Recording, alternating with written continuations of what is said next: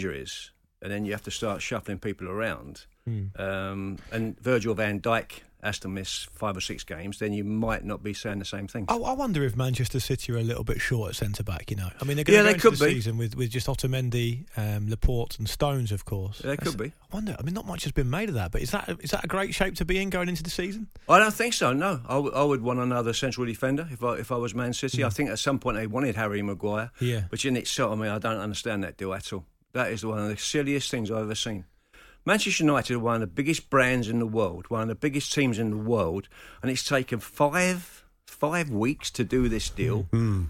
And they get actually the original deal was for eighty million. I understand it's now eighty five million. It's done at eighty five million. Why didn't they do that five weeks Yeah, ago? yeah, and, yeah. and all the pre-season. Don't get it. Man. Yeah. Yeah. I just I think that's that's probably going to be a, that is a frustration for someone like Maurizio Pochettino that he'd ideally like players in that he could work with. If they do get at the Chelsea this week, or they get Fernandez this week, or even Sessignon, that's players that he, he proved with more. He doesn't like throwing them straight in. He likes to get them up to his level of match fitness.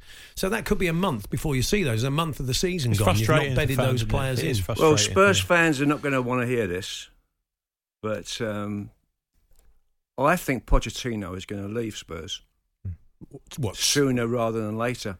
I don't think Pochettino is going to last out this year.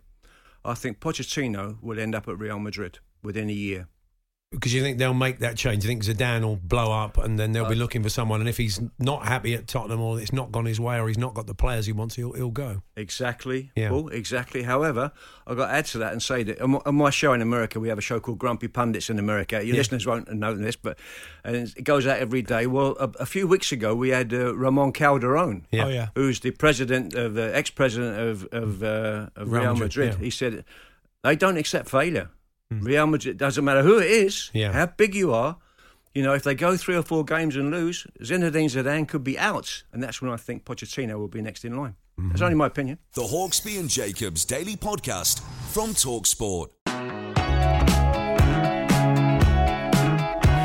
Rodney Marsh is with us in the studio on a, on a visit back to the UK, and um, having established, you think uh, City could have, uh, sorry, Tottenham could have issues with their manager, uh, and City and Liverpool are going to be the main challengers once again. What about Manchester United and this Maguire deal? Then, uh, Rod, do you think that's going to be a game changer for them? What do you expect